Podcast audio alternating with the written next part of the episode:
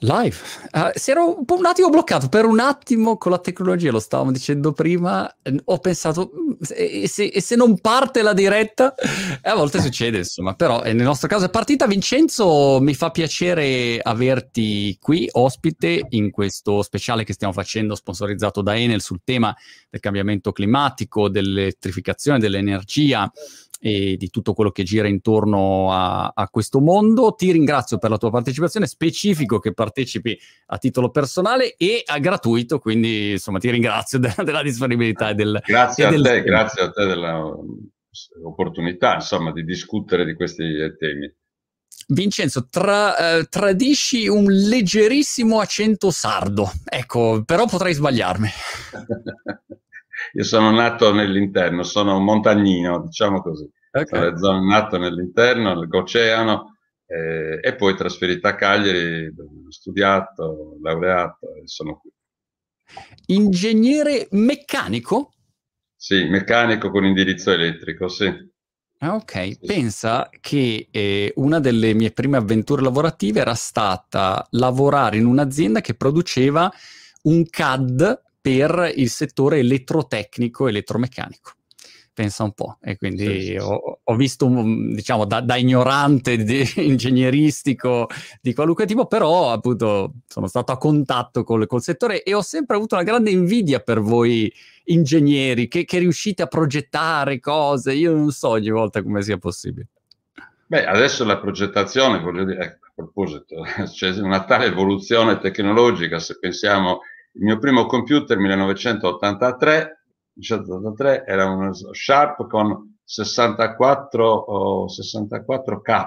Adesso siamo appunto ai tera, ai terabyte, e con capacità di calcolo.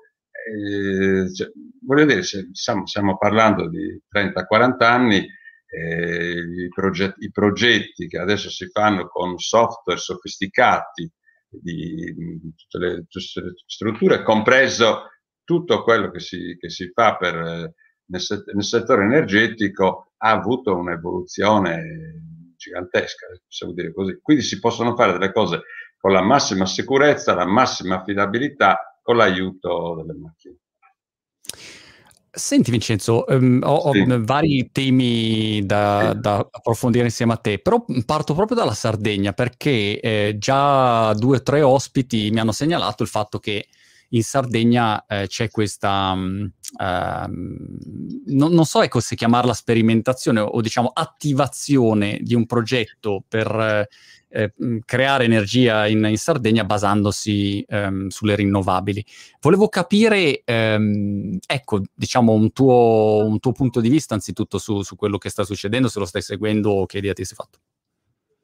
Ma insomma, noi come Legambiente, come Legambiente stiamo seguendo da anni questo, abbiamo seguito, insomma, tutta l'evoluzione delle rinnovabili l'abbiamo seguita, le prime impianti in, innovativi, insomma, di nuova generazione del 2002-2003, stiamo parlando di vent'anni fa, ecco, abbiamo seguito quella, quella, in tutta Italia c'è stata uh, così, una serie di, di, impianti, soprattutto eolici, poi fotovoltaici un po' dopo. E la Sardegna, noi come Legambiente due anni fa, due anni e mezzo fa, abbiamo aperto così un, barato un laboratorio, laboratorio Sardegna Energia per dire che bisognava passare dalla sperimentazione, da quella che è stata la, così, le prime fasi, gli anni 90 e il 2000, di, di, impianti, di impianti eolici, ad, una, uh, ad un passaggio più, più, importante, più importante di, di presenza delle, delle, fonti rinnovabili nella Sardegna. Sardegna può essere anche molto importante come, così come caso, caso studio di quello che poi è la prospettiva dell'elettrificazione. Fino a vent'anni fa la Sardegna era isolata dal continente, era isolata. Da, abbia, adesso siamo collegati con due, con due elettrodotti sottomarini, il Sacco e il Sapei, eh, che ci collegano al continente, ed è in progetto un altro grande elettrodotto per 1000 megawatt Sardegna eh, continente, Sardegna, Sicilia, Campania per collegarsi al continente. Quindi la Sardegna sta, ecco, così, partecipando a questa diffusione, al ruolo delle, delle, della penetrazione delle, dell'elettrificazione, della diffusione, che permette lo sviluppo delle rinnovabili, perché questi cavi permettono alle rinnovabili di sviluppare la massima, massima possibilità. Quando c'è vento, ecco, si può mettere in rete perché tutto quello che non si consuma in Sardegna a quel punto può con un cavo andare nel continente, ma viceversa questi, questi cavi possono permettere anche di ricevere, di, di, ricevere, di ricevere energia dal continente. Quindi c'è tutto un processo, allora, le rinnovabili, il cavo che ci collega al continente, la, la scommessa che le rinnovabili possano diventare, possano per la Sardegna un grande laboratorio, poi da condividere mm-hmm. con, con, l'Italia perché le cose non si fanno da soli, eh, possa diventare un laboratorio di autosufficienza energetica e di produrre tanta energia da fonti rinnovabili da poterne anche cedere al continente. Questa può essere la grande prospettiva. Eh, perché può essere per la Sardegna questo? Perché abbiamo un territorio vastissimo, abbiamo le materie prime, il sole, il vento e il paesaggio. Quindi sole, vento e paesaggio, cioè do, tutto quello che facciamo deve ave, accettare la sfida di realizzare, di contribuire a migliorare i paesaggi, non a, ecco, a, ad impattare sui paesaggi. Tutto quello, le fonti rinnovabili, ecco la sfida è questa, devono inserirsi in maniera armoniosa nel paesaggio che c'è, che è un paesaggio eccezionale, giusto per la cronaca, la Sardegna è la prima regione d'Italia nel 2006 che ha varato un piano paesaggistico regionale che conforme al codice del paesaggio, alla, alla conferenza, alla Carta Europea del, Carta Europea del Paesaggio. Allora, la, la scommessa adesso è di fare tanto, tanto rinnovabile, però per creare che cosa? Nuovi paesaggi, contribuire a paesaggi energetici. Queste le abbiamo chiamate le prime riunioni di questo laboratorio, stiamo parlando di due anni fa, con tante, tante competenze, con la partecipazione e collaborazione anche con eh, docenti universitari, con eh, il Dipartimento dell'Università, eh, perché questa è la sfida, passare dalla sperimentazione a quella che è il futuro. Ecco, il futuro tutto rinnovabile. Chiaro. Hai um, accennato l'eolico e, sì. e, volevo chiedere dal tuo punto di vista quali fossero le, diciamo, le prospettive per la produzione di energia eh, da, da, fonte eolica. Ehm, in, diciamo in generale, ecco, che idea ti sei fatto ad oggi in base a questi... Eh, da quanti anni che ti occupi? 20 anni, 30 anni? Eh sì, sì, sì, 30 anni. sì, eh, il primo impianto eolico a cui ho partecipato all'inaugurazione era nel 94. Il 94 è stato, forse era il primo impianto eolico in Sardegna, ecco, era un piccolo, piccolo impianto con, con macchina a 350 kW, insomma, con bipala, adesso sono tutti tripala, insomma, per dire che, eh, e quindi quando questo, ho seguito tutta l'evoluzione, ma ho seguito anche il fatto che adesso, mettiamo nel, diciamo anche questo, che eh, lo sviluppo dell'eolico non è così semplice perché eh, ci sono eh, così l'opinione pubblica eh, non ha eh, questa eh, condivisione così pacifica, ci vuole molto impegno, ecco un ruolo della Lega Ambiente. La Lega Ambiente e altre associazioni che promuovono, che fanno divulgazione, che promuovono consenso intorno, intorno all'eolico perché ancora ma, uh, la normativa italiana prevede per tutti gli impianti eolici la valutazione di impatto ambientale eh, molto severa, molto, molto severa, molto, ci sono, come contiamo, ci sono eh, popolazioni che sono contrarie, comuni, comunità che sono contrarie all'eolico, giusto per dire quanta è la contrarietà, che in Sardegna dal 2012 non è stato, non c'è, l'ultimo, l'ultimo impianto eolico importante inaugurato in Sardegna del 2012. Ecco, ah, quindi, okay. sono, eh, sono, quindi per dire che c'è questo, allora ecco perché di, dico che forse dobbiamo cambiare dobbiamo pensare che adesso in Sardegna ci sono installate macchine per 1100 megawatt e 950 di impianti fotovoltaici. Quindi, ecco perché, quindi è superata la sperimentazione, possiamo fare riflettere dove sono stati installati, dove, che cosa ha comportato, possiamo fare ecco, una, una riflessione per dire che adesso, eh, siccome l'Unione Europea e l'IPCC ci dicono che il tempo stringe, che dobbiamo con urgenza no, cambiare, cambiare prospettiva dalle fossili, e allora adesso dobbiamo uscire ad analizzare quali sono stati le, le, eh, così, gli errori, ma potenziare l'eolico. Eh, da questi giorni il Legambiente Nazionale ha detto insomma la prospettiva per l'Italia, non solo per la Sardegna, è di decuplicare, di moltiplicare per 10 la potenza installata la Sardegna, dicevo, può essere anche autosufficiente, però questa si fa con l'inclusione delle popolazioni, mm. col coinvolgimento delle popolazioni, col cointeressamento. Forse sono stati fatti finora degli errori in generale e adesso è, nec- è necessario. L'ultimo rapporto di PCC del 9 agosto eh, ci dice quello, non è che abbiamo tante scelte, dobbiamo andare in una direzione e dice Chiaro. anche importante è urgente, cioè dice è urgente farlo, non solo le prospettive, l'Unione Europea ha dato delle direttive di grande, di grande al 2050, al 2030, cioè entro il 2030 deve, essere, deve cambiare lo scenario, questo ci sta dicendo. Certo. Sì, sì, che è, la, è, una data che, che, è venuta fuori sempre in questi, sì. in questi, incontri. Mario Guidi su YouTube ha una domanda che mi sembra interessante e ti chiede quanto sia il fabbisogno di una regione come la Sardegna e se potrebbe diventare autosufficiente solo con eh, le rinnovabili, eh, se è un obiettivo raggiungibile. Ma, allora, a, attualmente il bilancio energetico annuale è 12.000 eh, gigawattora, di cui 8.000 per il cons- viene il consumo oh, della Sardegna, il resto viene appunto con questi elettrodotti che dicevo prima, viene mandato nel continente.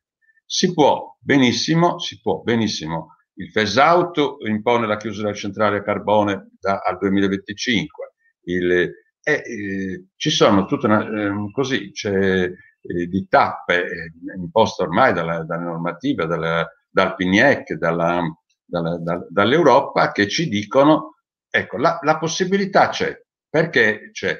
Perché abbiamo, prendiamo, torniamo all'eolico, fatto, esaminato tutto quello che è successo per l'eolico, mm-hmm. eh, e tenuto conto che c'è stata una evoluzione tecnologica impressionante, adesso si producono i nuovi impianti eolici, prima dicevo nel 94 350 kW l'uno, nel 2002 750 kW ogni generatore. Adesso i progetti presentati adesso prevedono 6,6 megawatt, 6, cioè 6,6 megawatt per ogni generatore quindi vuol dire che 6,6 vuol dire che equivale a 10 di quelli eh, che sono stati messi a dimora, installati nel, 2000, nel, 2000, nel 2002. E la tecnologia è aumentata, non c'è rumorosità, non c'è, non, non, non c'è disturbo. Ecco, la, quindi si può raccogliere la sfida di inserirli bene nel paesaggio. Questa è la, mille torri eoliche prospettive, che può essere una prospettiva per la Sardegna, cioè 6.600 megawatt, è una cosa possibile, però ci vuole una programmazione, bisogna studiare dove farlo, soprattutto bisogna che questo diventi un valore aggiunto del paesaggio, quindi non è il paesaggio impattato, adesso tutta la, la normativa è, muove da un, da, da un concetto che l'impianto eolico deve essere invisibile, quindi si dice cosa si vede a 25 km. Ecco, noi eh, la scommessa è che l'impianto eolico si deve vedere, gli impianti fotovoltaici si devono vedere, ma devono essere inseriti in un paesaggio. Ecco perché c'è bisogno di un progetto, c'è bisogno di disegnare, di progettare i paesaggi, i paesaggi energetici, non nascono così. E c'è bisogno di, di molto, molto impegno per, perché appunto eh, l'eolico appunto sia poi accettato. Ed è importante il cointeressamento per l'eolico. Dico semplicemente due, due, cose. Cosa succede, cos'è, cos'è, la casistica, le cose che proponiamo noi come, come Lega Ambiente per la Sardegna, ma insomma per tutta l'Italia. Coinvolgimento iniziale delle popolazioni. Le popolazioni devono essere coinvolte. Il sindaco deve essere quello che deve essere coinvolto delle possibilità di sviluppo della sua comunità. Il, il, se si realizza l'impianto, oh, tutte le maestranze devono essere del luogo, perché deve essere un luogo di formazione tec- tecnica. E terzo, eh, bisogna, penso che tutte le aziende si, si renderanno conto che occorre superare questa logica che c'è adesso, che le macchine, i, le macchine sono controllate in remoto, magari dalla società di gestione che sta anche nel nord mm. Italia oppure anche in un'altra, in un'altra nazione. Ecco. Invece questo rende, spersonalizza, cioè i cittadini non vedono quindi un passaggio, dice va bene, ma qual è l'utilità per la comunità, per me, queste, delle piante eoliche? Tante volte sui giornali si dice, ecco, si, si, si genera, si prende l'energia in Sardegna e si porta nel continente. Ecco, l'energia si può anche portare, ma intanto devono essere centri di formazione gli impianti eolici per i tanti giovani sardi che si laureano nelle, nelle, nelle facoltà in Sardegna, poi devono essere il luogo di formazione. Quindi una cosa che proponiamo è che eh, si formino dei distretti, delle, delle, che le, gli uffici tecnici che gestiscono quegli impianti siano in Sardegna, possibilmente nel paese dove, dove, si realizza l'impianto, in modo che i cittadini possano vedere direttamente che Una c'è un vantaggio maggiore. Scusami Ceso, un argomento collegato, ti, ti interrompo perché sì, è collegato sì. a questo, è, eh, che è venuto fuori con alcuni ospiti sì. parlando di fotovol- eh, fotovoltaico, è eh. il cosiddetto agrivoltaico. Eh, anche sviluppo va in parallelo rispetto all'eolico, co- come la vedi? Eh, intanto, intanto deve essere, cioè quando parliamo di rinnovabili parliamo di tutta la gamma delle rinnovabili perché il sole non c'è tutte le ore, il vento non c'è tutte le ore e eh, qualche volta nei fiumi l'acqua non c'è, non c'è sempre. Quindi ci vuole una integrazione massima di queste fonti. Per quanto riguarda il, quindi già questa è una gestione quindi unitaria possibilmente di tutto il sistema, Ecco, facendo una gestione unitaria della, della, complessità si può raggiungere l'autosufficienza in Sardegna. Per quanto riguarda eh, il fotovoltaico e l'agrivoltaico, quindi, eh, la Sardegna ha una potenzialità che può essere insomma, un luogo di formazione rispetto alle regioni, per esempio, della pianura padana.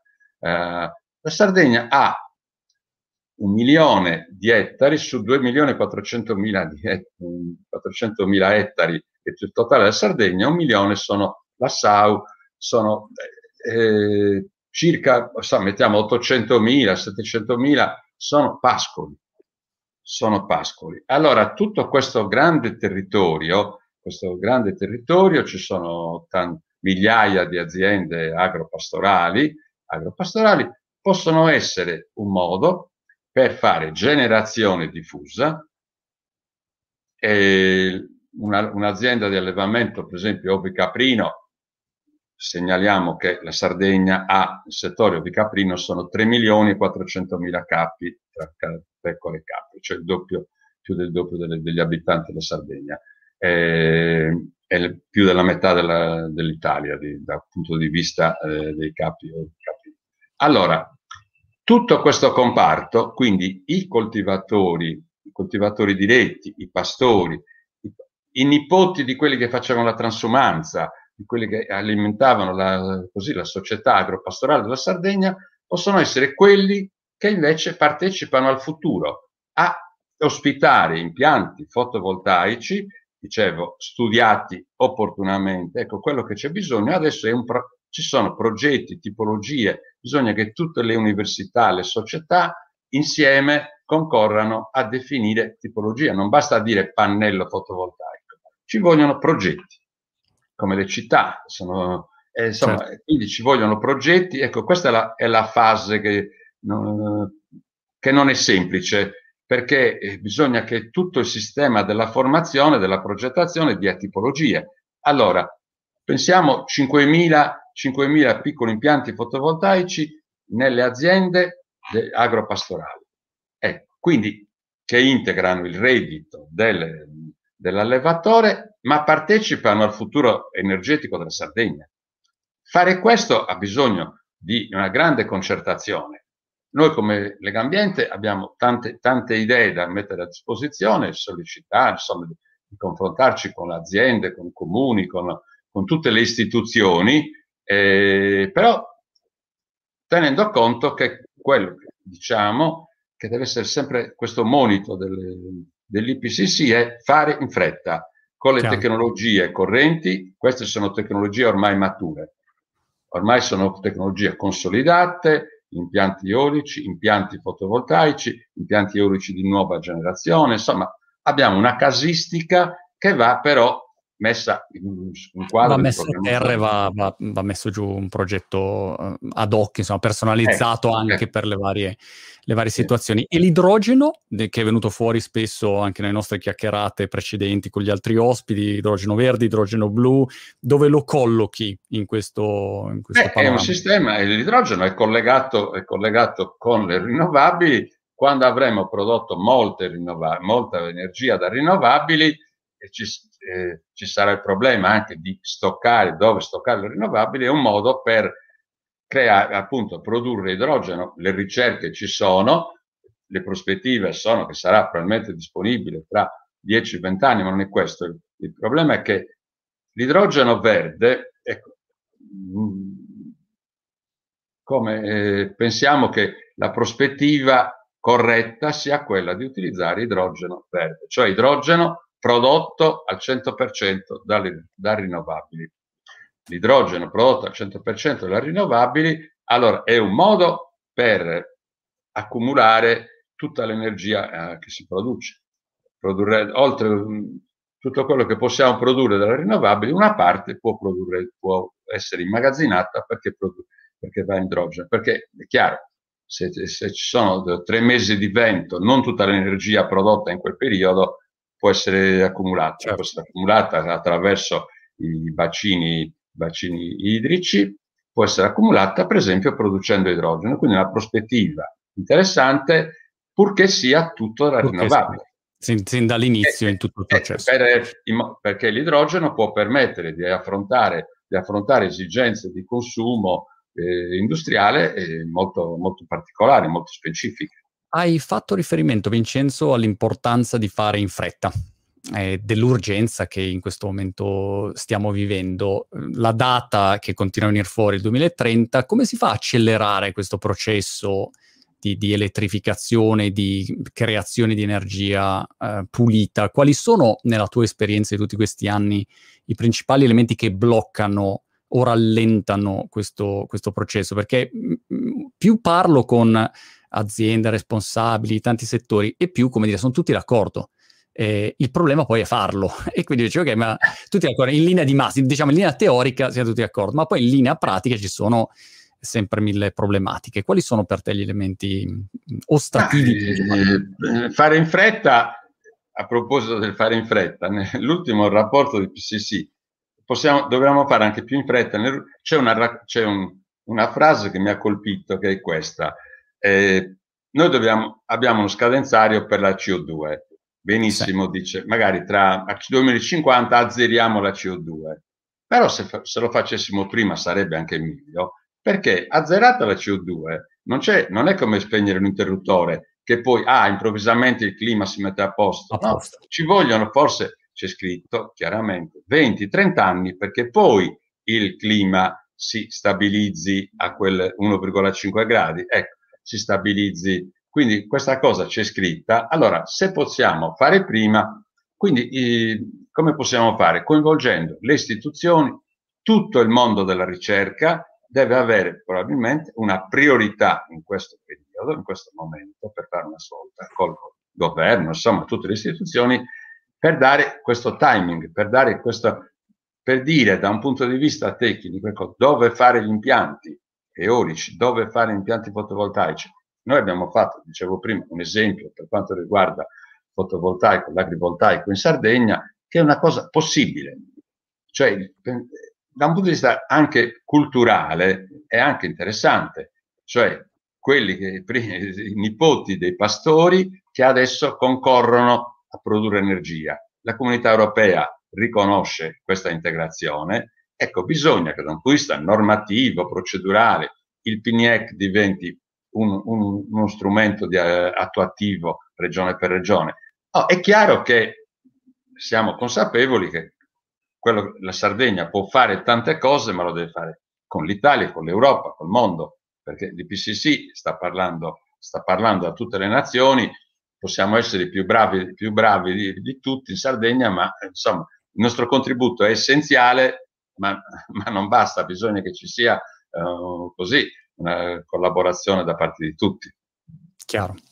Come situazione italiana eh, nel suo insieme, mm, come la vedi? Mm, diciamo, eh, appunto, questi... dicevo, dicevo, prima, appunto, la situazione italiana ha bisogno, ha fatto programmi, ecco il PNIEC, e adesso deve, essere, deve avere un'attuazione, eh, legamente nazionale, lo ripete, lo ripete spesso, deve avere un'attuazione stringente, e ultimamente appunto deve porsi il problema di programmare dieci, per dieci volte la produzione di, di energia di, di, rinnovabili che c'è, che c'è adesso, e fare questo eh, ha, bisogno di, di un sistema così di concertazione di tutte le istituzioni, mm, non dico qual è quella più importante, ma insomma tutte le istituzioni devono avere questo obiettivo, questo dice Gabinetto Nazionale, diciamo in Sardegna per la parte che può fare, che può fare la Sardegna. La Sardegna può essere, ecco, può essere un laboratorio di sperimentazione di nuove tecnologie, di nuovi, di nuovi approcci, visto che ha fatto un piano paesaggistico, ecco, come fare paesaggi energetici che siano anche poi che le persone vedano un cointeressamento, cioè tutta la comunità deve essere cointeressata a questo nuovo futuro di autosufficienza delle rinnovabili. Cioè, eh, così gli abitanti di un paese devono avere la prospettiva che il loro figlio andrà a lavorare, andrà a lavorare in quell'impianto che è l'innovazione. In Sardegna possiamo fare innovazione e formazione per, con tutta, già con tutto quello che c'è sulle, sui rinnovabili, di sperimentazione, di formazione eh, eh, avanzata se dobbiamo moltiplicare per 10 tutto quello che c'è, vuol dire che dobbiamo moltiplicare per 10 gli sforzi di tutte le istituzioni. Chiaro. Vincenzo, ti ringrazio molto per questa chiacchierata. Vedo un po' di libri dietro. Qual è il libro più bello che hai letto su questi temi dell'energia? Ce n'è uno in particolare che dici, ah, questo qui è... Oh, Beh, che ho letto è 1980, Barry Commoner, il, il cerchio che si chiude. Ah, che, ok. È, eh, perché poi appunto, eh, poi parliamo di economia circolare, eh, e poi prima ancora, prima ancora il, il, limite dello sviluppo. Il limite dello sviluppo, siamo appunto negli anni Ottanta, il limite dello sviluppo Tiezzi, eh, insomma, di tanti ricercatori italiani che avevano dato, posto il problema, ecco che adesso c'è l'IPCC, posto il problema, un attimo, guardate che ci sono i limiti dello sviluppo, era proprio chiamato così. Molto bene, Vincenzo, è stato molto interessante. Alla prima occasione in Sardegna, penso devo venire quest'estate. Ah, beh, non... guarda, la Sardegna eh, puoi venire anche adesso, cioè, ah, le spiagge so. sono affollate anche adesso, eh? Eh, lo so, voi Più siete... di quelle di Brighton, dove... le affollano uguale le, con qualunque tempo, in qualunque momento dell'anno. Insomma, la, le spiagge sono sempre affollate perché o, o, vai a prescindere oppure non vai mai. E eh, quindi la gente dice: vabbè, andiamo, andiamo, a prendere un po' di pioggia sul lungomare, capito? Eh, però a volte c'è anche bel tempo. Molto bene, Vincenzo, è stato un piacere e mm, io rimando tutte le persone che ci hanno seguito a domani. Abbiamo altre chiacchierate per questo speciale fatto in collaborazione con eh, Enel e ci vediamo, mm, ci vediamo alla prima occasione in Sardegna, Vincenzo. ecco, grazie, grazie, grazie ancora. Ciao, grazie.